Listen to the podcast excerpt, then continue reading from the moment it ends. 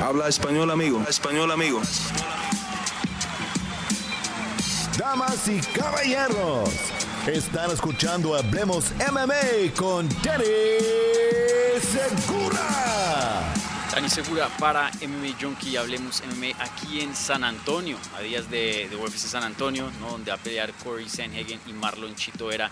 Y aquí estoy con un hombre muy especial de UFC, no es peleador, pero de todas maneras forma una gran parte de esta compañía, Fabiano Busquet, que pues obviamente lo con- conocemos como el traductor de las estrellas, eh, sabes una mano de idiomas, te vemos para eh, los peleadores brasileños, los peleadores hispanos, eh, mejor dicho, Fabiano, todo, todo un crack, como diríamos en español.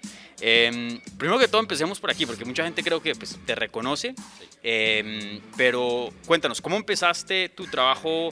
Primero, em- antes de UFC, empecemos, ¿cómo empezaste tu trabajo de, de traductor? Porque eh, sin duda, pues te vemos y muy talentoso. De hecho, ayer el Chito era, te estaba diciendo pound for pound, el mejor, ¿no? Dicho por, dicho por Chito, no por él. Mm. Sí, sí, lo, agra- lo agradezco un montón, eh, perdón. Eh, en verdad, eh, uno de los traductores importantes, somos un equipo, hay un montón de traductores ahí que están haciendo ese trabajo, vuelves a los días de Derek, a Corner haciendo el trabajo por muchos años en el UFC, Alex Davis. Ya se metió la mano ahí, Tiago Kamura siempre está haciendo eso, entonces, y tenemos los, otros de tantos idiomas. Ha sido un placer y un privilegio, como digo, porque estar no solo en este mundo, sino que tener las oportunidades que, que he tenido. Nos conocimos por eso, estamos ahí en la calle, conocemos a, alguien, cono- conocemos a gente, eh, somos testimonios de, de momentos históricos. Eh, jamás pensaba que iba a llegar a, ese, ese- a hacer esto por ellos o para algo similar. Eh, mi vida como traductor empezó porque básicamente tenía interés en idiomas, me gustaban los lenguajes diferentes, hablar con gente distinta, conocer y más allá, no solamente visitar a sitios distintos, siempre viajé para trabajo, siempre me interesó ah, el hecho de culturas dis- distintas, Eh, obviamente primeramente como muchos en Brasil, portugués mi primer idioma, fui hacia el inglés, después de eso el español. Y fue como que se abrió mi cabeza de una manera porque el brasileño no se conoce como latino, el brasileño, somos un continente, entiendo, pero descubrí una parte de mi cerebro, una parte de mi corazón, una parte de mi vida que no conocía. Eh, descubrir América, Latinoamérica es algo muy importante para uno. Pasa con muchos de nosotros. ¿eh? Cuando un brasileño vive en la Florida, Sí. un estado latino, Miami siendo la capital de Latinoamérica, eh, uno se descubre ahí. Y fue cuando descubrí el español, los acentos distintos, las culturas, tanto que volví a Brasil después de la facultad y viajé por, por Sudamérica muchísimo, muchísimo. Conocí a tu país, obviamente, y me encanta. Eh, he trabajado mucho en Colombia. Ah, obviamente los países de Mercosur, nosotros de Brasil lo consideramos como vecinos, somos más similares, incluso hoy suena como argentino, pero para que sepan, cuando aprendí el español sonaba como boricua, total, total, Spanglish. Sí, sí, sí. ¿Lo considero como idioma? Oye, chico, ahí está. Ella, ¿Cómo está acá? Vamos para San Guiven, Crima, ahí está, no. Eh, entonces, por los idiomas y todo eso, y porque siempre me gustaba conectar a la gente, eh, no solo en mi vida personal, sino que en el trabajo, me volví esa persona de contenido. O sea, siempre, eh, ya que estaba trabajando con Latinoamérica, con otros mercados, con compañeros, ¿por qué no este material de entrenamiento pasarlo hacia el, si era en portugués, pasarlo hacia inglés, el español, igual entre todas ellas? Eh, siempre me, me llamaban por cuenta de que es eso. Siempre me preocupaba mucho, soy de relaciones públicas, soy de comunicaciones, siempre eh, la idea era mejorar el contenido y aprendía mucho más. Se dice en el pirámide de aprendizaje que cuando tienes que pasar un concepto a alguien, la, retención es del 90%. Claro. Entonces yo aprendía por pasar el concepto a otros y aprendía la manera de ponerle en contexto, que es lo que es muy importante Muy, para muy importante. muy importante. No somos, no, no es igual. Hablar algo en español, hablar algo en, en- en- en español de Colombia ya es distinto de Argentina, qué decir de inglés. O sea, eh, y eso se volvió una habilidad. Empecé a hacerlo en la parte escrita, o sea, hacer traducciones, hacer revisión, hacer edición. Después en, en vivo, o sea, hacer en, en talleres y, o el, el, modelo de workshop que siempre se tiene. Trabajábamos en idiomas distintos con personas distintas, siempre conectando. Hacer negocios muy importante.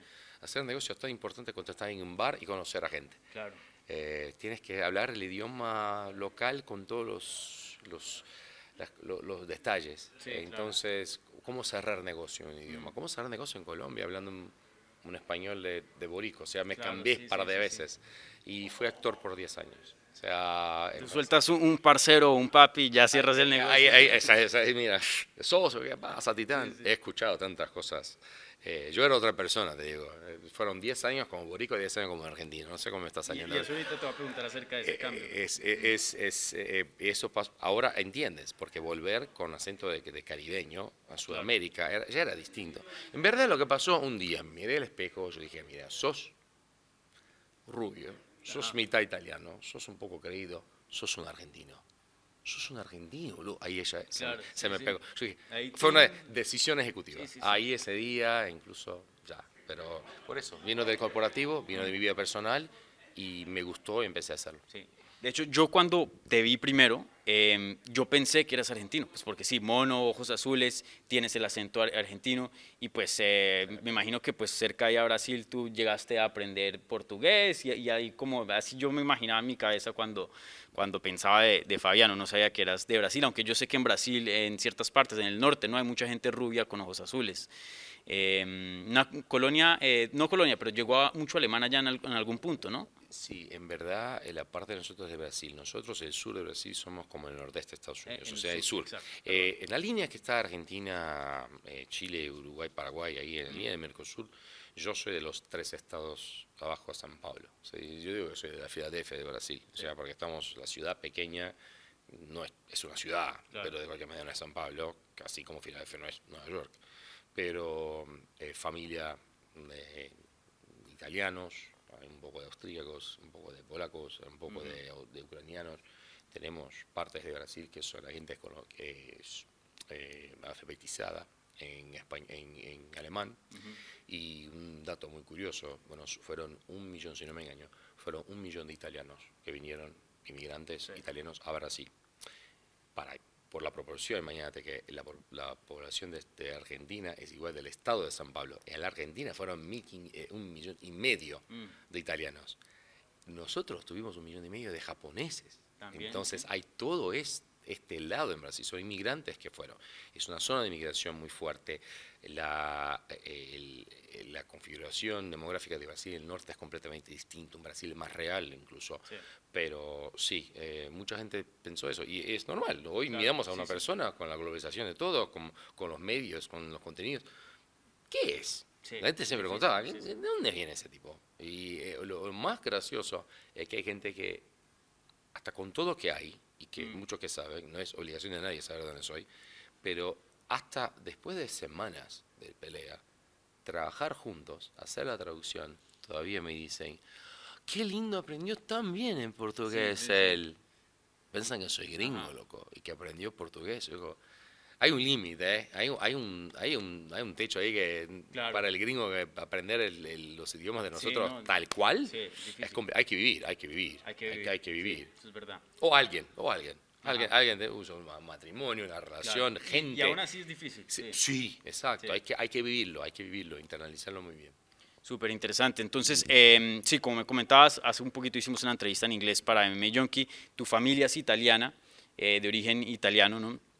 Y bueno, pues tú naciste en Brasil, portugués fue tu primera lengua, entonces eh, ya nos comentaste cómo, empezó, em, cómo empezaste a trabajar en lo que es eh, la traducción. ¿En, qué punto llama UFC y en qué punto empiezas a trabajar con UFC y cuál fue tu reacción? Porque tú ya eres, tú ya eres fanático del deporte antes de que te llegara esa llamada. Eh, imagínate, estar ahí en el mundo corporativo tantos años, mm. solo en Las Vegas, mm. pandemia estamos ahí, mantuve mi trabajo, que para muchos de nosotros creo que mantener su empleo es una victoria. Eh, entonces, para eso eh, tengo mi, laburo, en verdad, es en viajes. Yo trabajo con, con hospitalidad hace muchos años y ventas y negociación, eh, cuentas estratégicas, digamos así. Ahí yo estaba tranquilo y por la experiencia de traducción, gente de Brasil que me conocía, que está involucrada en el mundo del MMA, eh, lo llamaron, gente del UFC, hay muchos brasileños y brasileñas trabajando ahí, preguntaron, mira, ¿conoces a alguien que está cerca, que tiene habilidad de traducción, que has trabajado, ya has trabajado con, con deportes tal vez en la vida, y yo trabajé con fútbol americano universitario para ESPN en, en la universidad acá, entonces tenía eso en el currículum, mira, poné la parte de traducción, poné la parte de idiomas, envíame tu currículum, solo porque estás en Las Vegas, Mm. tienes habilidad, Claro. ese fin de semana, lo están haciendo como prueba, vas ahí, vamos a intentar. En 24 horas me llamaron, me dijeron, me enviaron un correo, mira, me gustó tu experiencia, tenemos pelea ah, el próximo fin de semana, ¿por qué no pruebas? Y ahí estoy. ¿Cuál fue el primer evento? Eh, Muñoz Edgar, Ah, ajá, sí, sí. agosto del 2020. Muñoz Edgar, mi primera pelea. y Una yo- peleota. Sí, Ah. y encima, un par de semanas después, eh, un momento muy especial. Nos- todos conocen las cuatro peleas entre Figueredo y Moreno, pero yo estaba ahí, el primer momento que me pusieron enfrente de las cámaras Claro. fue cuando Brandon peleó antes, Figgy peleó después, y Eh, mm. los dos se llamaron uno al otro. ¿Vamos a pelear? Sí, dale. En diciembre del 2020. O sea, tres semanas después Ajá. hubo la, pelea- la gran pelea esa, que fue un majority draw, esa, y eh, fue cuando yo tenía una chaquetita de ESPN, Para que sepa, siempre estén preparados. ¿eh? Mm. Estábamos ahí, nosotros estábamos así, yo voy así porque estaba, no eran las cámaras. Claro, Entonces, sí, sí. estábamos así siempre, con- todos mm, como de negro, solo porque ahí eh, se- como que la situación pedía, porque esta es, es el apex para las cámaras. Y ahí dijeron, mira, eh, por cuenta de lo que pasó, nosotros vamos a meter a, a Figueredo ahí con Ari Andrew y vas ahí en la silla de director, que eran tres que estaban ahí atrás, el estudio que había. Mucho ha cambiado en el Apex en esa época, donde hoy hay estudios de ESPN, Claro. era solamente temporario, y vamos a hacer la entrevista a él. Y yo sentado ahí con la jaquetilla de ESPN, que es mía, Mm. que no me dio ESPN. Yo la tenía, yo dije, bueno, en la semana que viene tengo que poner jeans y cambio una camiseta negra, solo como que, como dice Juanes, ahí ya está, y Claro, para sí, estar, sí. poner la camisa negra, que está todo bien, y estoy listo, por lo menos para las cámaras, pero fue una sorpresa, una sorpresa. Sí. Súper chévere. Y, y bueno, eh, muy interesante. Como, como decía, tú tienes un acento argentino. Eh, ¿Eso cómo lo desarrollas? ¿Viviste en Argentina o, o simplemente escogiste ese es el acento que me gusta? ¿Y cómo llegaste a- al acento argentino? Eh, fue Porque tú, tú eres de Brasil, ¿no? Sí, sí, sí, exacto. Pero el banco en la Argentina, a muerte, ¿eh? El banco ustedes, el banco, el banco la comida, el banco la manera como son. Eh, te puedo decir que mi viaje a Colombia vol- volvía con un acento un poco más cantado, neutral. Sí, sí. Eh, ya pasé un par de meses diciendo usted, es algo bacano y cosas así. Entonces, eh, solo me pegó esponja un poquito. Solo la cuestión de actuar y, y Claro. me gustaba porque pocas palabras, términos, maneras de, de hacer cosas te pueden poner cerca a otras personas. Sí. Pues por hablar, yo trabajé para Disney mucho tiempo, cinco años, es una escuela de servicio al huésped, eh, atención al cliente. Entonces me aproximaba, me, acer- me acercaba a la gente. Eh, el tema de, Puerto Rico, porque yo amo a Puerto Rico y mis- todos mis Claro. amigos eran boricuas, boricuas de la isla en, en la universidad. Eh, yo era mi segunda casa en una época, pero no sé, cuando volví a Sudamérica, Argentina está ahí cerca y yo dije, no sé por qué, le- me parece que, no sé, no, no- no nací en Argentina, pero quizá otra vida, no sé. ¿Crees por tus de pronto raíces de italianas, eh, pues el italiano y el argentino con las manos, pura pasta andan comiendo, buenos en fútbol también, Exacto. mejor dicho? Y encima me gusta el fútbol bien, aunque claro, el momento tal vez más lindo de la historia del Monumental fue el 5 a 0 de ustedes en Sí. el 93. Veo, veo, veo este video con una cierta frecuencia, porque incluso la narración, la manera como los goles, el último, Sí. algo, es algo lindo. Eh, te digo que el fútbol de Argentina me gusta porque tiene, tiene huevo, lo que tiene, tiene Sí. aguante, y me gusta eso. Claro que juego bonito que todos nosotros También, sí, me enamoré de eso, pero banco a los dos. Nosotros tenemos estilos de fútbol. El fútbol, el fútbol latino es otro tema, la libertad es otro tema. Claro. Entonces, siempre me gustó mucho eso, eh, de la manera como son. No sé, con- eh, bueno, a ellos les gusta carne y carbohidratos. ¿Qué te digo? Café, Exacto. dulce de leche, helado, ya está. Sí, combina con nosotros. Sí, e- excelente. Oye, y hablando de fútbol, eh, ¿tienes algún equipo? Sí, sí, tengo, tengo un equipo que es conocido, a, eh, lo más importante que nadie conoce a nuestros rivales, eh, conoce a nosotros. Soy hincha del Atlético Paranaense, que tiene una historia que en equipos colombianos Ajá. tiene una historia. Nosotros, en verdad, nuestro gran título hasta el momento fue contra el Junior de Barranquilla, Ok. en la final sudamericana del 2018. Eh, estuvimos ya en una final de Libertadores, bueno, dos ahora, recién, am, pero eh, tenemos una historia porque incluso eh, ya hemos sufrido ante equipos colombianos eh, ya en el pasado, pero Atlético Paranaense de Curitiba, yo los banco y ha, ha sido un gran siglo para nosotros, eh, un gran siglo, últimos veinte y pico años ahí, un montón de libertadores, ya nos acostumbraron, un buen proyecto Sí. para una ciudad de 3 millones de personas. Y, y fuera de, de ya la liga brasilera, eh, ¿ves fútbol europeo? ¿Tienes algún...? Sí, en verdad eso cambia un poco porque tiene que ver más con personalidades. Ok, Eh, por ejemplo, el brasileño tiene que elegir entre Barcelona y Real Madrid. claro. Es parte de nuestra. Sos uno, sos otro. Sí. Y nosotros somos muy más Barcelona que Real Madrid. ¿Así? ¿Tú So- también? ¿En Sí, sí, pero hay una cuestión. Yo odio amar a este Real Madrid los últimos 10 años, porque la clase de fútbol que están jugando no, es, no son los Mm. galácticos que vimos, es un Real Madrid que, que ven- Benzema, Vini Junior, toda esa gente. El Real Madrid es otro tema, no los odio más, tal vez porque soy más adulto, qué sé yo. Pero, ¿sabes? Cuando, cuando ves un equipo como, no, no odio a ustedes, qué fútbol lindo. Sí. ¿Qué son esas remontadas que hicieron en los últimos es, eh, es, eh, es, es pasión. Ve- ¿Ves el fútbol? Mm. Que fútbol lindo. O sea, eh, pero me gusta cuando el Barça gana. Me gustaba ese Barça que encantaba. Nosotros Mm. hemos visto a Romario, a Rivaldo, a, a- Messi, todo que esos Sí. últimos años. Eh, y siempre me gustó más la por un... No, ahí estamos hablando de Dios, ¿ok? Eh, iba a llegar a él porque para mí no hay nada, no, es mágico. Sí. Yo tuve la oportunidad de verlo en vivo un par de veces. Yo como, eh, la, el balón le gusta, eh, va a él, va a él.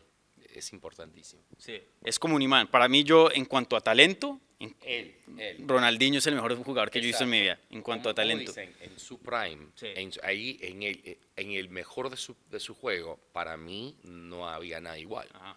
Aunque Messi los bancos, pero es que es otro tema. Ese tipo vivía el fútbol como... Sí.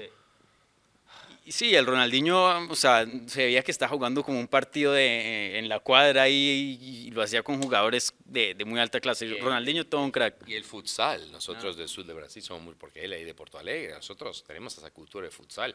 Ya he visto los videos de Ronaldinho cuando era chico, jugando futsal ahí con unas- 10 años de Sí. edad, haciendo cosas ridículas que nosotros no hemos visto. O sea, tiene una historia y partidos memorables, incluso el partido contra Inglaterra en la- el Mundial de 2002, eh, fue el día de mi cumple, Ajá. tarde de la noche porque era en Japón. Eso fue en Corea, no me acuerdo cuándo fue. Corea, Japón, sí, sí. Solo me acuerdo cuándo fue el partido de Brasil, si fue en Corea o fue en Japón. Estados Unidos y Alemania jugaron después a las 6 de la mañana. Pero yo me acuerdo que estaba en un bar, obviamente, cumpleaños. Brasil, sí, como dice usted, la vida, estábamos a claro, la claro. rumba. Ahí estábamos, entonces, qué momento lindo, ¿no? Mm. Porque me acuerdo lo que hizo ya de la, de la jugada en el Sí. primer, primer gol. Y el segundo contra una cosa, y dice hasta hoy que fue la intención de él. Mm. Eh, Sí, Ronaldinho todo un crack. Yo soy fan del Atleti, del Atlético Ok. de Madrid. Ah, perfecto. Me cuesta de, de hablar de- del Real, sí, pero, pero eso sí, em, las remontadas que se están mon- montando, o sea, tú le puedes ganar 5-0 y cuidado, porque en la, en la de vuelta te metes 6 y, o Siempre 7. vivo, Mm, siempre vivo. siempre vivo, siempre vivo. Me gusta mucho Valverde. em, bueno, la defensa subió mucho. em, tiene a Militao, ¿no? Eh, un crack, un crack, crack, es un crack. Vini Junior, crack. Tremendo Mm. la, la- la- cómo se volvió maduro en tan poco tiempo. Sí, no se esperaba. Llegó a Real desconocido. Sí, para muchos, obviamente a la gente de Flamengo Mm. Claro, se le va a decir, sí, ay, va a conquistar el mundo, güey", pero espera, pero lo que ha hecho, lo que ha hecho en los últimos años, ahora, en tema de Atleti, me encantó esa época que tenían a, a- a Diego, a- a Forlán, a- a- Diego es- Costa para no, mí, sí, no, sí, sé cómo te sientes de sí. Diego Costa porque se nacionalizó español después. ¿Cómo voy a ver si soy, no- me nacionalicé americano? Ajá. Obviamente, ¿cómo puedo hacer eso? O sea, sí. que nosotros tenemos el derecho de ir y venir y, y- y es el país que, que- que- que es tu vida. O sea, lo banco porque tiene, una- tiene huevo. Ahora, Mm. ese equipo y lo que hizo, y, y yo sufro por ustedes. Sergio Ramos, no, no, no puedo mirarlo. No hablemos de este. No, No puedo. No puedo. no puedo. No puedo. Ese, eso, esas dos me.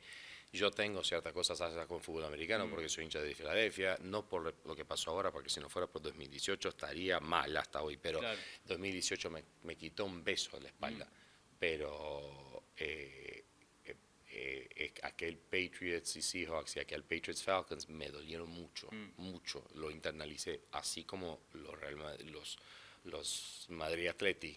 Aquel, aquel específicamente me dolió mucho, Mm. porque yo, sí, voy a ver los campeones y banco a Simeone tanto. Los Yo banco, sí, sí, sí. Entonces, ¿qué momento vivimos? Pero me encantó mucho la primera, aquella que de, de la de la UEFA Europa League, o sea, es, eh, es importante, además que es el torneo de Sevilla, ¿no? Claro, Es- sí. Lo tienen como que debería llamar Copa Sevilla por mucho tiempo. Pero sí, eh, es fútbol, el fútbol es... Pues Parece el torneo de, de Barcelona, ¿no? Mentira. Aquí los de Barcelona me van a matar en los comentarios, por favor. ¿no? Ahora, y nosotros en Brasil, cuando, cuando crecí, muchos equipos en Italia, justo. Claro. Me encantó la Juve de los años 90. Ah, mi Del equipo no, esa para mí Nedved, Trezeguet, No, y- ay, Del Piero. Piero, Pipo antes de hacer lo que hizo en 2003. Ok, listo. Sí. Pero hay algo entre nosotros. Cuando veo el Nápoles, es lo que está haciendo ahora. Cuando ves una serie como Gomorra en HBO, cuando te vuelves un poco napolitano por cualquier cosa, que sea la canción, una, el, el arte. Vuelvo al, al Napoli de Maradona, porque aquel Maradona careca alemán para nosotros, muchos brasileños de mi época, el fútbol italiano nos llegó con aquellos equipos. O sea, era, era tremendo. Y me encantaba en aquella época eh, la dinámica entre Alemania, bueno, Holanda y Alemania, porque yo bancaba a la- la Holanda lejos eh, contra Alemania y me Ok. gustaba y Milan de los holandeses contra el, La- el la- la Inter del, máquina- de, la de alemán. Eh, de- de- sí, complicadísimo, porque lo miraba a ellos y tuvieron la Eurocopa de 88, después se enfrentaron en el Mundial de 90, Mm. en Milan e Inter ahí siempre, y era, eh, eh, es muy interesante tener como que un país representado en uno y otro en la misma ciudad. Eh, Fue un momento muy interesante de fútbol. Sí, sí, sin duda. Pero sí, en el Atleti eh, mucha gente pues de pronto piensa que, ah, que los brasileros o, o en el, el Real o en el Barcelona, pero el Atleti, Diego Costa a mí me fascina, todo un crack, causa todo el caos del mundo, Y hay muchos eh, Felipe Luis. Ahora, eh, ahora, mm, ahora sí, porque está globalizado. ¿no? Es- Estoy hablando de una época que eran dos. Claro. Nosotros teníamos dos opciones. Hoy hay hinchas de todo. Hay gente que dice. Lo más interesante son los brasileños que dicen mi Chelsea.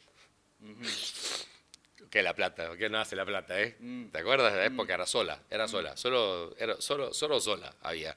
Y ahí hay brasileños ahora que son hinchas de Manchester City. Sí. O sea, eh, la plata compra mucho, compra, Sí. compra un montón de cosas. Sí, sin duda, pero sí, Diego Costa, Felipe Luis, Miranda.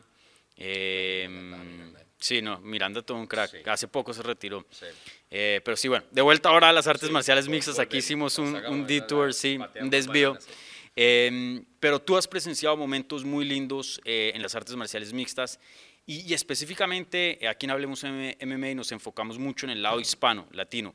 Tú viste a Brandon Moreno con tus propios ojos volverse el primer campeón nacido en México de UFC. Tú estuviste en el octágono, tú presenciaste eso. Eh, un momento gigante. Yo estaba entrevistando a Brandon desde el 2015, 16, apenas llegó a, a UFC. Eh, y, y la verdad que sí, fue un triunfo ridículo, fue algo abismal. Háblame de ese momento de, de tú presenciar eso en persona. Eh, primero de todo, fue mi primera experiencia en el octágono. Bueno, estar en el octágono. O sea, eh, durante el COVID, nosotros hacíamos todas las entrevistas de manera remota, aunque presencial, pero remota. Yo estaba acá, micrófono acá, y estaba en una salita al lado donde está hoy, donde hacen las entrevistas de ESPN, donde estaba Arasanko durante Contender Series, esta salita que está al lado. Entonces el atleta salía del octágono, venía a la, a la izquierda y yo incluso yo puse unos papelitos así que decían para la gente porque no sabían, a veces estaban buscando un traductor presencial y yo no estaba, yo estaba aquí Claro. hablándoles en el oído y no escuchaban. Entonces yo puse un papelito que decía en portugués, ¿necesitas de traductor? Y la persona decía, sí, ok. El traductor, la el Claro, próximo, sí, el el, el tradu- el traductor está acá. Ah, perfecto. Entonces listo, así hacíamos. En las últimas, en las semanas anteriores a ese evento en Glendale, eh, ya nos estaban comentando y cada semana cambiaba la, la dinámica de cómo era el Apex, ¿no? Que se volvió gigante ahora. Mm. En términos internos, hay mucho, hay estudios, es, es todo, todo el día hay Sí. cosas. Y ahí nos dijeron, mira, Fabiano, eh, vas al octágono, vas, vas, al- vas- vas a entrar al octágono. Ahora, este fin de semana sí, listo. En Phoenix. Eh, esto antes, algunas semanas antes. Vas a entrar. En, el brasileño perdía o, el latino perdía. En esa época no sabía mucho porque no había muchos que necesitaban de español. O sea, la gente no sabía que hablaba español. Ahí entré con un par de brasileños, pero por decisión perdieron. O sea, voy a, Fe- a Glendale, primer evento de COVID, 19.000 personas en Gila River. Ahí estamos. Pelea ya, uh, la primera pelea ya fue una, ya fue algo, ya sabíamos que iba a ser algo bueno. Eh, el brasileño pierde, otro, otro atleta perdió en la semana en, en- en esta cartelera. Llega ese momento. Figueredo pierde. Bueno, Brandon gana. Mm. De manera como dice, yo estaba ahí. Entonces, así es. Eh, Estrangulamiento que tuvo impresionante, ah, épico. Parecía que estábamos en México. Sí. Parecíamos que estábamos en México. Ahí me dicen, bueno, vas a subir el octágono primera vez. Bueno, la gente lo dijo por primera vez. Yo sabía que era mi primera vez. Porque cuando el está el perdedor, porque par- por título, por cinturón, entrevista al emperador Claro, también. sí. La entrevista de Brandon, obviamente llena de... Y ahí van, y yo estoy, antes de todo, el resultado, yo estoy atrás en una foto, estoy yo, Dana White y Joe Rogan. Y Dana ahí con el cinturón, y yo dije, bueno, ¿qué hago? Eh, como si no fuera tu primera vez, como Claro. si siempre estuvieras ahí. Háblale. Entonces yo dije a Dana, wow, primer campeón nacido en México. ¿Crees? Y él, lo sé, loco. Fue, me miró. Y dije, bueno, ya. O sea, se, se bajó un poquito. Luego hay que tener un bajón de esas cosas, la adrenalina. Ahí voy. Estoy al lado de, de, de Figueredo, que fue mm, mucha clase. en ese caballero. momento fue, muy, fue bastante caballero. Eh, Incluso estaba la familia de Brandon tremenda. También fueron hacia él después que habló lo que habló, que yo traducí. Y ahí yo estaba. Entonces, en ese momento, yo veo el resultado detrás de lo que pasó. Veo primero el momento porque estaba al lado de nosotros, donde Claro. estaba la gente de, de, de- de- incluso estaba la gente de ESPN en español ahí, de UFC en español. Y ah, estoy con ellos, hago la, la- la entrevista, la traducción, eh, viene la familia de Brandon, tengo la oportunidad de traducir también para la familia, o sea, es una dinámica muy, ves que es un momento especial. Sí, sí. O sea, ese fue el momento que yo he visto. Ahí eh, me invitaron a hacer fue cuando la gente se dio cuenta de que hablaba español. Sabían porque estaba en mi currículo, saben de eso, y también porque hablaba con gente Claro. por ahí. Son, somos hispanos por todos los lados, o sea, gente que trabaja. Listo. Ahí, eh, Contender, tuve la oportunidad de hacer Contender, la Sí. temporada 5. Y cuando estaba en Contender, veo los atletas llegando. Y ahí pasa Pasa Michael Bisping. el, el gran Michael, el gran Michael Bisping. Ma- El Michael gran Bisping. Michael ¿Y Bisping. le, le has estado enseñando español al Bisping o no? Eh, intentando, eh, hay cosas que están saliendo muy bien eh, a Bisping. Bisping tiene una habilidad interesante, Sí, sí, viene ahí de- viene del fondo. Claro. Es un grande, es un Crack. personaje. Mm. crack. Eh, y ahí estaba y después vino Contender. O sea, ver los atletas llegando. El éxito de Entram Gym. Sí. Este, fueron cinco, metieron cinco. Eh, incluso fuera, si van a vino fuera de contender, pero ya está. O sea, fue, metieron cinco personas. O sea, vi esa, vi lo que está haciendo Raúl ahí, vi el- o sea, ¿sabes? Eh, te, te das cuenta de que hay un movimiento. Ahí ves la ascensión de otros. Ahí ves a Yair, ahí. Eh, eran los últimos tres meses. Estamos hablando de finales de enero, Brendan, campeón. Eh, eh, febrero. febrero, Yair. Yair. Después, eh, Alexa. Y yo estaba ahí. Mm. O sea, en tres meses eso. Y viene ahí, y viene Odala, vienen otros. O sea, va- vamos, por, vamos por lo grande. Es, es un grande, es un grande. Un grande, un grande. Mira esto. Esa es la parte la más chistosa, porque pasan leyendas Sí, por sí, todos sí. los lados, ¿no? Todo el tiempo. Sí, por, por el hotel hay cracks por todo lado caminando, leyendas y como dices tú, gente eh, legendaria en el mundo de las artes marciales mixtas. Y oye, algo que te quería preguntar, eh, y, y yo eh, he escuchado la misma experiencia de brasileros, yo tengo una amiga brasilera y me dijo que la primera vez que, vez que se sintió latina fue cuando se mudó a los Estados Unidos, porque entonces, o sea, se sentía como inmigrante, obviamente, que no pertenece acá, y tú sabes, pues no todo el mundo es brasilero, y como que se, sintió acogida y se sintió latina por primera vez, se sentía como que Brasil era una cosa, Hispanoamérica otra cosa. Eh, entonces, tú como eh, traductor, ya teniendo la experiencia de inmigrante aquí en Estados Unidos, y creo que algo que hace muy lindo los, los Estados Unidos es que trae a todos los países juntos, así hayan rivalidades de fútbol, lo que sea, si hablas español, te vuelves amigo con quien sea. Entonces, em, tú como traductor, yo sé que tienes que tener como un rol un poco neutral, ¿no? Y simplemente pasar el mensaje ya, pero eh, ¿qué tan chévere ha sido, eh, o, o a lo colombiano, qué tan bacano ha sido ver eh, el crecimiento de las artes marciales mix- mixtas hispanas? Hoy día pues tenemos a Chito este fin de semana peleando, que está cerquita al título, y literalmente desde que tú empezaste a trabajar en la pandemia, las artes marciales mixtas mexicanas, hispanas, ha crecido full. Y ahora con el PI en México también, y hablas ahora de Chito, que nosotros ni entramos en eso todavía, Ok. porque estamos hablando de un grande, eh, que representa un otro país, o sea, somos más, vamos por otros. Sí. Tengo la oportunidad de estar con Poncinibio todo el tiempo, o sea... él se la, se la pasa por aquí en el No, canal. no, Poncinibio no. Pon- Poncinibio, nosotros tenemos, nosotros tenemos. No, sé, y cuando, cuando, cuando ganó la última vez, ahora en diciembre, dijo, salió ahí y no- me saludó y todo, vamos a hacer quilombo, ¿ves? Es Sí, típico, sí, sí. es que es un personaje.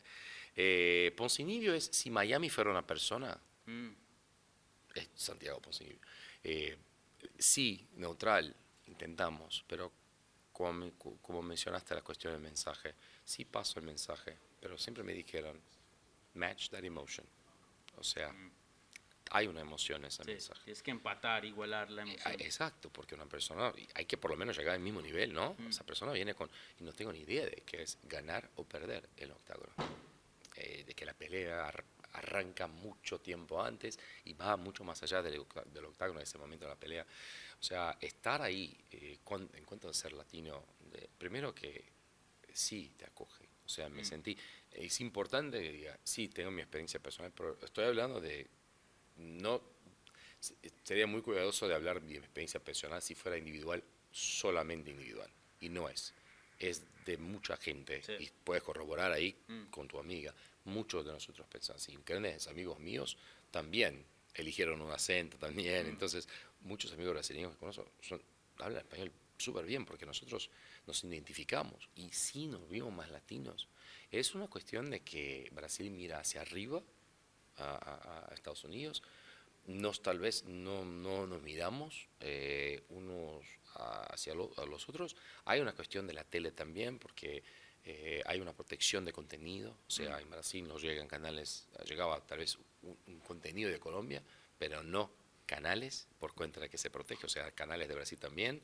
Ah, o sea, no había eso, no- yo no tenía la vida diaria de otros países. Hoy nosotros tenemos la posibilidad de seguir un canal en Colombia, en Brasil sin problema, porque YouTube nos, da- esa, sí. esa, esa, esa oportunidad. Pero eh, la primero que el español es el idioma oficial de la Florida. Mm. Lo- lo- sí, Sur de la Florida. ahí está, ya está. Eh, No es listo. Estados Unidos. Exacto. Mm. Eh, la diferencia entre Orlando y Miami, aquí en Orlando hablas con un puertorriqueño en español perfecto y él te contesta en inglés. Cuando vas a Miami, un tipo de Nebraska, gringo, ren contra gringo, le habla en inglés y la tipa le contesta en español. Ese es el... eh, el- el- la, la- la- es- Sí, eh, la sí. Turnpike tiene una- un, un corte ahí. Ah, pero, no sé, eh, para mí, porque pasé por ese proceso de relatinización, Mm. Eh, y por muchos años viviendo acá y teniendo siempre en cuenta de también la oportunidad de trabajar en, en Sudamérica, Claro. en la parte hispanohablante. Yo no, las cuentas que yo eh, gestionaba no eran ni de Brasil, o sea, tuve la oportunidad de conocer, o sea, trabajar ahí, que muchos no tienen. Ahí después de eso llegas y ves los atletas, somos, somos uno, aunque sea diferente Brasil por ser continental, y existe esa cuestión de la mística de Brasil en las artes marciales eh, eh, mixtas, nosotros estamos viendo una generación que creció mirando a Anderson Silva. Sí. que creció mirando a Shogun, que creció mirando a otros, y ahora la historia es suya. O sea, va a haber una generación que vio a Morino, vio a Yair, vio a Alexa, vio a Irene Audana, vio a Chito. O sea, eh, eh, vamos a ver otras cosas. Son países distintos. Hoy tenemos, por ejemplo, había, no sé, en- en- creo que en Londres habían que 13 atletas de Israel. O sea, son cosas así. Nosotros tenemos a Belao Muhammad, así, otros, son otras culturas. Esa es la- la- lo más. Tayikistán, loco, vi- hace, Sí. hace un mes y medio, el primer atleta full de Tayikistán estaba ahí eh, eh, abriendo la cartelera en el Apex. Uno dice, una pelea interesante para los aficionados, sí, Claro. buena, de buen nivel.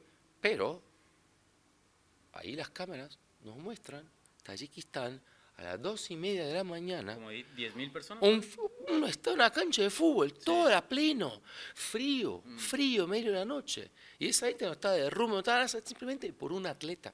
Sí. O sea, vamos a ver mucho de eso. Y me encanta que un país que tiene una tradición de ser luchador, Mm. Digo en el sentido afuera de cualquier tipo de arte, más de, de- la pelea de, de Brandon contra Kaikara Franz. Claro, sí, Eso fue, ese fue puro México y fútbol. sí. El tipo está ahí, yo me acuerdo, acá en. Yo estaba en el estadio, yo como mirando. Yo dije, espera, era, fue, fue en Dallas y fue cuando pelearon a Amanda contra Juliana 2. sí, sí. Y yo estaba ahí, yo lo miré cuando le dio la vuelta. Yo dije, no, y miré la cara de él, y como que yo hice así, y viene por todo. Sí. Y esto, la gente se queda muy emocionada. Es in- nosotros nos emocionamos porque somos personas que emocionan. Mm. Es más fácil emocionarse por el latino. O Claro. sea, me dejo llevar en este sentido. Eh, hay que permanecer neu- neutral porque todos, todos me tratan súper bien acá. No importa si ese tipo que está peleando contra el brasileño, contra el latino, y me ve con ese. No soy miembro de equipo ninguno, yo, yo estoy aquí contratado del UFC, o sea, pero eh, eh, uno. Hay, hay, hay peleas, hay peleadores que te llevan Claro, allá. la sientes. Eh, sí, como Sí. siento lo de Charles. Mm, ¿Cómo no? claro. estar ahí, hacer parte de eso. O sea, claro, eh, hinchamos por el éxito de todos. Sí. La gente me pregunta, ¿por quién, es, ¿por quién vas? Yo solo digo, yo solo quiero trabajar. Exacto, sí. Las entre líneas. Sí. Y, y no, y haces un excelente trabajo, eh, no solo em, poniendo las cosas en contexto, porque por ejemplo a mí me pasa mucho que yo trabajo para MMA Junkie en inglés, Sí. entrevisto a mucho peleador en español y luego me toca hacer notas en inglés sobre el artículo. Entonces me acuerdo que por ejemplo entrevisté a Alexa Grasso hace como dos semanas y ella había dicho como que sí o sí tenía que ganar esta Sí. pelea. Pero en inglés no vas a decir yes or yes, ¿no? Entonces era como que me puse ahí como no matter what o, al- o algo así, pero toca así Pero lo Cambiar, hiciste, claro. Es, una, ca- eh, eh, hiciste traducción contextual. Exacto. Tuviste que eh, sacar algo de tu arsenal Mm. y buscar algo en un arsenal. O sea, hiciste un, i- como un motor de búsqueda. O sea, fue- fuiste Google por par de segundos. Mm, Sí. Eh, eh, una AI, una AI. Exacto, Sí. fue más ChatGPT que cualquier Sí. cosa. O sea, hiciste AI porque ese momento estás. Es por eso que, que es importante la función. Poder hacer eso es un privilegio, Sí. pero solo el hecho de que el branding, la, la marca de, este- de algunos peleadores que están empezando ahora, el idioma jamás debe ser. Y yo hago mea culpa de eso. Muchos de nosotros que tenemos el privilegio de- de aprendizaje de idiomas y hasta la facilidad con ellos, nadie tiene obligación de hablar otros idiomas. Nadie. Puede ser lo que quiera, puedes vivir en, en tu ciudad, tu pueblo, no importa. Y no debe ser un problema, porque tienes una habilidad que yo no tengo. O sea, si puedo, mi habilidad, que es esta, y la oportunidad que yo tuve, traer a gente que, que- que- que- y, si quieren ayuda con alguna cosa, quieren hacer, quieren decir, hay, hay, hay peleadores que ya me dijeron, quiero decir esta frase en inglés. Claro. Mira, vamos a sentarse acá hasta que la digas bien y para que la grites. Porque tiene una habilidad tremenda, pero le falta algo. No importa. O sea, la oportunidad que tenemos de, de que gente que está en una cultura completamente distinta ve un peleador, una peleadora que está ahí y, y, y hay una conexión entre Sí. un aficionado y un atleta. Si podemos hacerla real, más real todavía, es un privilegio. Sí. Sí, entonces eso, eso me ha encantado de tu trabajo, que puedes pasar el mensaje exactamente lo que es a otro lenguaje, porque tienes que cambiar cosas, no puedes ser Google Translate y meter el mensaje igual y que te salga palabra por palabra. Y otra cosa que, hablabas es la emoción. tú, así lo dicen como medio tristes o animados o, o calmados, o sea, tú, tú como se diría en inglés, match their energy. Tú, tú los empatas y les igualas la, la, energía. ¿Eso es difícil de hacer o porque no todo el mundo lo puede hacer, ¿no? Eh, es como sentir otra cosa que una experiencia que tú no estás experimentando, ¿no? Por decirlo así. Exacto, es de otro. Mm, eh, o de otra. Es, exacto. Eh, en este momento, y lo más importante, ajena, pero eh, tienes que internalizarla de una manera. Primero de todo es otra cosa. Mm. Lo que me di cuenta que yo tenía la habilidad de tener esa emoción, porque hay que tener una cierta concentración cuando estás haciendo ese trabajo. O sea, si te preocupas con eso, si no te viene como otra cosa ahora del inglés, segunda naturaleza, para mm. nosotros natural, ¿no? Acá dicen second nature, cuando te viene natural es otro tema. O sea, para mí me viene más natural por la actuación, tal vez la experiencia que yo tuve, Estar en el mundo corporativo básicamente es mentir en una capacidad u otra. Nadie está real. Eh, entonces, digo que puedo hacerlo, es lo más importante. O sea, eh, no me pierdo solo por emoción, pero yo pensé, ¿cómo es posible? Es básicamente, porque tengo que escucharlos. Claro. Al escuchar, yo siento y solo lo que lo estoy pasando a ustedes lo que siento. En ese momento me dejo llevar, el deporte me deja llevar. Ese es un problema. O sea, ahora me ayuda, pero el deporte, me, eh, ¿cómo no dejarse llevar por eso? Yo no hablo francés, ¿ok? Pero ustedes se acuerdan el evento 3 de septiembre del año pasado, cartelera con Sirio Gunn, le gana a Tuibasa, remontada, porque Tuibasa le dio un cantazo mm. ahí, listo. Y llega el momento final y él mira a toda esa gente, hinchas de fútbol francés, que es lo que son. La gente está cantando la marsellesa ahí. Mm. Eh, y los americanos se quedaron, wow, ¿qué es eso? Wow. Dicen que fue el top 3 de la historia del UFC en términos de hinchada. Listo. Y él le mira a la gente y dice, franchement, merci, merci. Como tres veces. Y yo dije, mm. yo lloraba. Estaba en Las Vegas, era temprano. Yo estaba, no, no, no. No, no puedo ir, loco. Yo creo que es emoción de, es emoción de deporte. Entonces me dejo llevar y eso me ayuda porque en aquel momento básicamente no tengo que hacer nada, no tengo que trabajar para que esa emoción salga. básicamente solo estoy pasando que estoy sintiendo a ellos. ¿Y por qué no puedes simplemente estar ahí con la sonrisa en la cara cuando alguien está pasando un momento complicado? O está hablando de algo complicado que llegó ese momento. Mm. Una victoria en Contender Series, por ejemplo. Que vienen, algunos vienen una pelea de vida. Sí. De ese momento te dicen cosas serias. ¿Cómo vas a meter la sonrisa, no? Ah, y cuando es alegría, simplemente te deja llevar. Sí. Sí, definitivamente. Y, así vuelvo y te felicito. Has hecho un trabajo espectacular por donde lo quiera que veas, el mensaje, la emoción.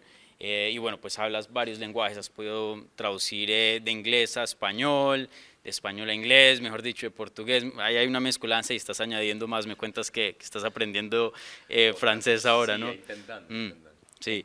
Em, quiero terminar con esto y yo te voy a ver en un par de semanas en Miami para UFC 287. Allá si tienes tiempo, no sé qué tan ocupado vas a estar, podemos tener otra charla, pero... Estamos en casa en Miami, entonces tenemos que ver que estamos en casa. Sí, sí. Ahí, porque no vamos a ir a algún lugar, una bandeja paisa tal vez, ahí una cosita allá de pronto toca como acoplarnos a, lo cubano. Entonces de pronto te invito a un, cafecito, un, cortadito. y ahí sí hablamos, a, toca poner subtítulos porque... sí, sí. pero sí, en Miami hablamos. Eh, pero quería preguntarte esto pues porque es nuestra primera entrevista. Eh, esto como, esta historia que me mencionas que empieza a trabajar con UFC, como que pasa un poco, no fue planeado, como que se dieron las cosas por coincidencia, hoy día estás aquí como viviendo un sueño que no soñabas, ¿no? Eh, por decirlo así. Em, pero te has puesto a pensar, y yo sé que esto es más fácil, se lo hago mucho a los peleadores, más fácil para los peleadores, pero para ti personalmente, eh, ¿qué metas te pones? ¿Qué te gustaría experimentar em, ahora como tu carrera como em, traductor aquí en UFC? Es importante porque uno siempre tiene que pensar quién más puedo sumar, claro. o sea, puedo aportar a todo eso. Entonces yo me he involucrado con todos los departamentos posibles, intento conocer a todos que están ahí. Yo conozco mucha gente porque estoy en el Apex como si fuera un mueble, ¿no? que estoy ahí todos los días. Eh, tengo mi trabajo en tiempo integral y llevo mi computadora y me quedo ahí en un rinconcito de, del, del, Apex mientras Dana White está caminando para los lados y yo estoy ahí con la computadora.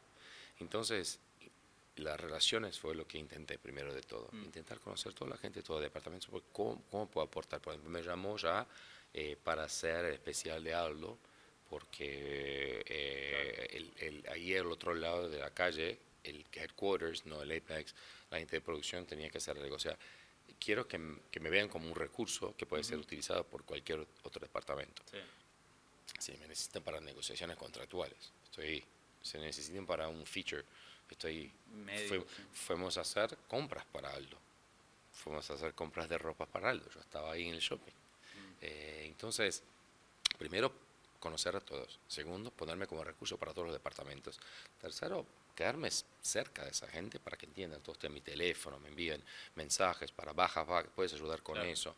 Eh, hacer cosas cuando pueda. Eh, ya he hecho otras cosas. Yo hago un poco de doblaje también. Ujú. O sea, por cuenta de la voz, creo que tengo más confianza. Lo que ha pasado es que también estoy extrayendo informa- estoy sacando cosas de eso y llevando para otras. Sí. Me han dicho, ahora que volví a la empresa donde estaba, me quedé afuera por un año haciendo otra cosa y volví. eh, me dijeron que volví más confiante, distinto con la gente, como que siempre, nada, no que me dijeron, no era, no es que estaba mal, pero Claro. te vemos de otro nivel. Yo que es esto. Sí. Porque después de eso, ¿qué temor vas a tener? ¿Qué miedo vas a Mm. tener después que te metiste con 20.000 personas hinchando? Claro, sí. Es complicado. ¿Cómo? Ya, basta. ¿Qué, qué, ¿Qué situación de negocios me va a poner miedo después que estoy con gente como eso? Miedo, querido. ¿Quieres, ¿quieres miedo? Ya he visto Derek Lewis. no, no. ya- ¿Sabes lo que es Alex Pereira? Usted, miedo, no. Ujú. Exacto. Boateng está ahí. Yo- entonces, eh, he sacado cosas de acá también. Muchas cosas me están ayudando en otras metas.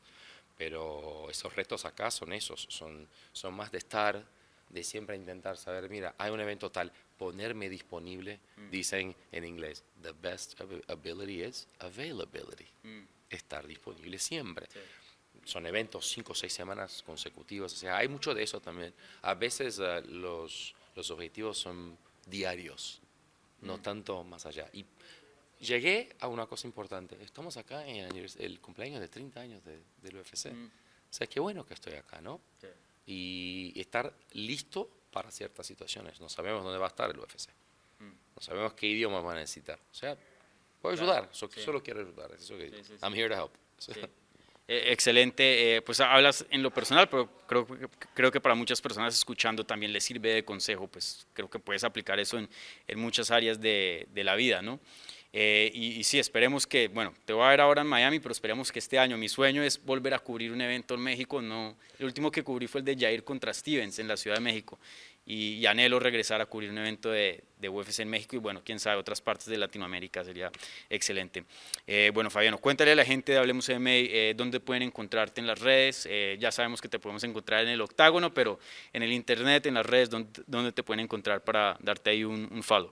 Y, y eso mm, no era de mi vida antes, o sea, la gente siempre me dijo que, mira, eh, tengo que agradecer a, a Megan Olivi, que me decía, tienes que tener perfil de redes sociales.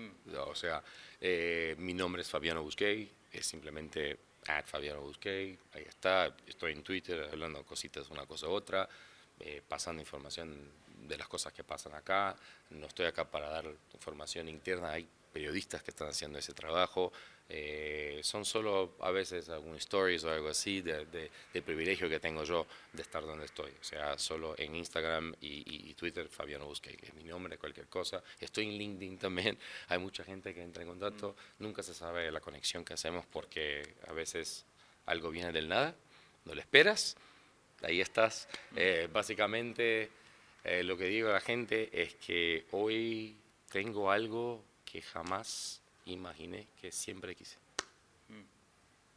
Excelente, bueno Fabiano, muchísimas gracias, nos vemos en un par de semanas y, y bueno, gracias a toda la gente aquí eh, sintonizándose a la cobertura aquí de Hablemos MMA.